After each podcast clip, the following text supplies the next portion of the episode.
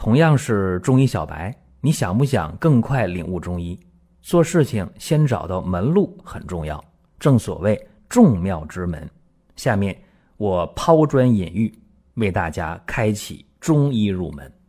各位啊，中医入门这个音频啊，我们开播是七年头，六整年了。内容啊，可能比较零散，有的时候讲的深一点，有的时候讲的浅一点。但是呢，我是力争啊，让大家都能够理解。昨天有一个加我微信的新朋友，他跟我提出来说，中医入门已经听了有七八十期了。那听来听去，发现啊，有一些内容对于刚刚入门或者对中医刚有兴趣的人，这理解起来就费劲。他问我说，能不能讲一点浅的东西？我说可以啊，没问题。那么今天呢，给大家讲一期特别浅的啊，也特别容易理解的，讲什么？讲厨房里的生姜和大枣。哎，这个大家不陌生吧？生姜啊，味辛辣，性微温，这也好理解。你切片生姜放嘴里边一嚼，啥味儿的？辛辣的呗。而且大家都知道，说那个。最不贴心的男朋友什么样的？这女朋友啊，肚子疼了，到生理期了，那男友就说了：“简单，喝热水。”这女朋友就不高兴了，他说：“那热水里边呛两片姜。”女朋友撇嘴了：“再放一勺红糖，是吧？”所以大家知道这这生姜一定是温热的啊，性微温啊，味辛辣。《本草纲目》当中讲，姜辛而不荤，去邪避恶。生熟时，醋、酱、糖、盐、蜜煎调和，无不宜之。这段话呀，说的真好。这生姜啊，用处挺多的啊。我记得小的时候用这个生姜，啊，就可以腌咸菜呀，用那个酱啊、醋啊、糖啊。盐呢，就可以腌，啊，包括说你生姜可以用蜜去泡，这都可以啊。应该这么讲，生姜啊，它是入肺、脾、胃三经的。要是看书本的话，说这生姜能干嘛？解表散寒、清热解毒、止咳化痰，能够开脾胃、解抑郁、疏肝导滞、救暴猝、祛风湿、通壅膈等等功能。那这生姜啊，在医药领域广泛有用处啊。今天咱们就说一些在生活当中这生姜能派上用场的地方。比方说啊，咱还说那那不太合格的男朋友，说痛经了，宫寒痛经，用生姜对不对？对，但是有方法。应该怎么用呢？是。九蒸九晒，哎呀，这有点费劲。但是为了效果好呢，费劲没办法。注意啊，生姜、红糖各五百克，把生姜捣成泥，跟这红糖调匀了，然后上笼屉蒸一小时，再放到阳光下暴晒三天。那么用这个方法。经过九蒸九晒，啊，九是阿拉伯数字那个九啊，就是蒸九次，晒九次。你看看，有人说你说晚了，你这都秋天了，你说这事儿，夏天咋不讲？哎，确实啊，这个三伏天里边阳气最足，对吧？呃，三伏天晒肯定效果是最好的，这个没没有疑问。那么每个伏天三蒸三晒，那效果很好。等真的痛经的时候，对吧？那宫寒痛经，那有的女孩我就喜欢吃冰激凌啊，啊，我就喜欢这个冲过冷水澡啊，对吧？那她就受寒呢啊，我就喜欢穿那凉拖吹空调，对吧？那她肯定要要痛经的，受凉啊，把我就想露肚脐儿，对吧？露脐装。那么真的是因为宫寒导致的痛经，那就用这方法，效果很好的啊。每天用三次，每次来一汤勺。哎呀，那开水冲服也行，或者直接放嘴里边来一勺都可以。就这个方法很好啊，生姜也能派大用场，关键你会用不会用啊。所以咱们听音频的所有的这些想当暖男的年轻人，这方法学会啊。再一个，生姜干嘛呢？可以对付晕车晕船。那晕车晕船多难受啊！这就简单了啊！你可以上车上船之前啊，喝一杯生姜红糖茶，切两片生姜，来一勺红糖，开水一冲就喝了。当然，这方法肯定没有刚才我说那个生姜红糖久蒸久晒，那当然比这要好。或者晕车晕船的人，你有简单的方法，切一片生姜贴肚脐上，再上车再上船，也管用啊。这个简单的多了。还有人说我秋天的时候啊，我这个爱咳嗽，对吧？往往是风寒咳嗽。那风寒咳嗽什么情况啊？往往是咳嗽啊，呃，会吐痰，痰是又稀又白的，不顺带颜色的痰，而且它也不黏。如果流鼻涕，流清鼻涕啊，一伸舌头，舌头是淡红的，这个往往就是风寒咳嗽啊，跟风热不一样。风热那鼻涕是黄的，对吧？痰是浓的。这个风寒咳嗽啊，那也可以用生姜啊，生姜十颗。捣成泥，加一勺蜂蜜，开水一冲喝了，这个对风寒咳嗽管用。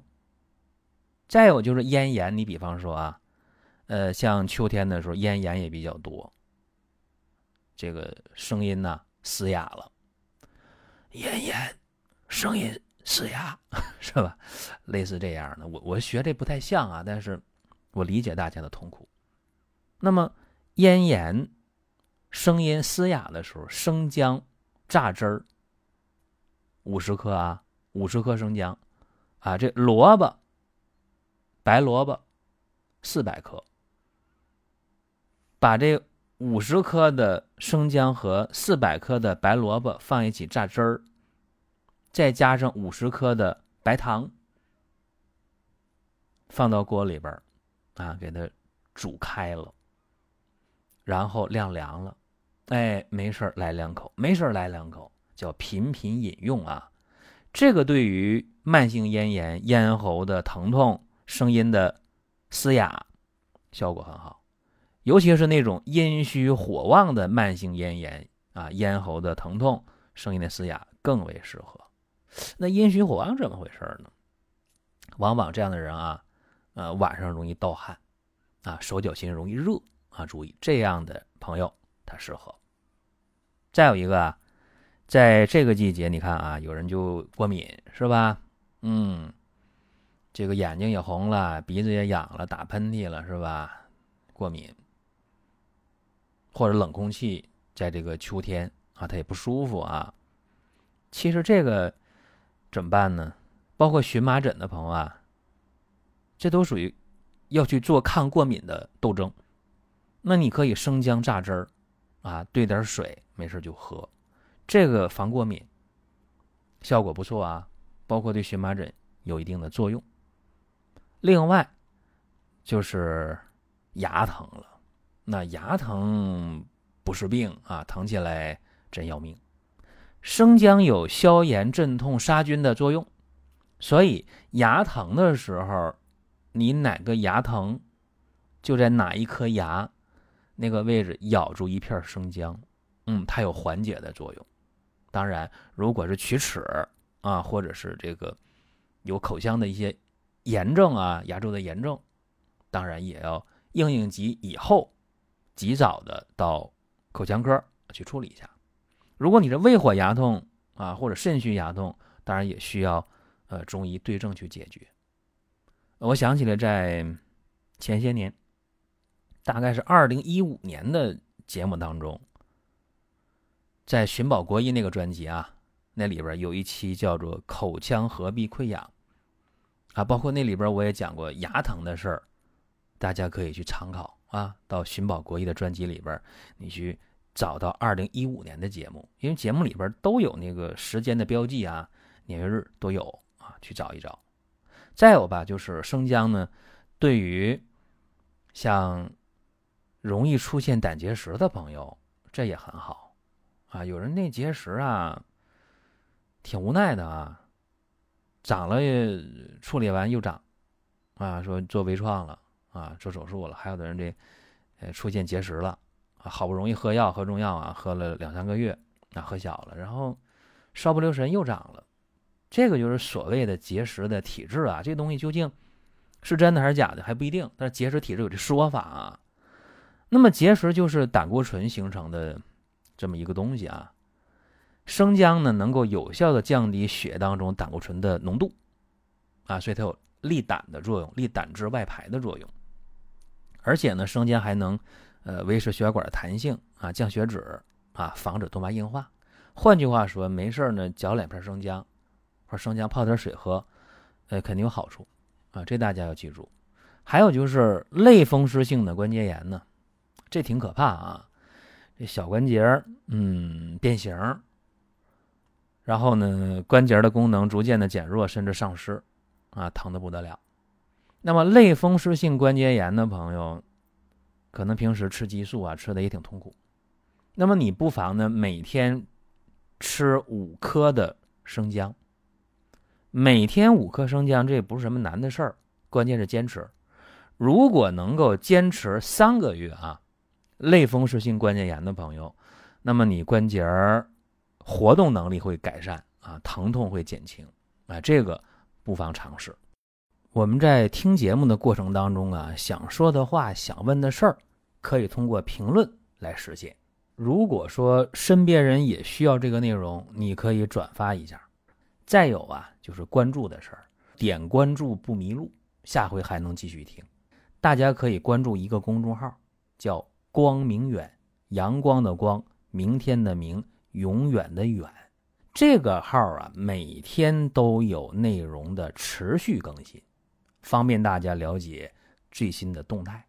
点赞、关注、评论、转发这几个动作一气呵成，感谢各位的支持和捧场。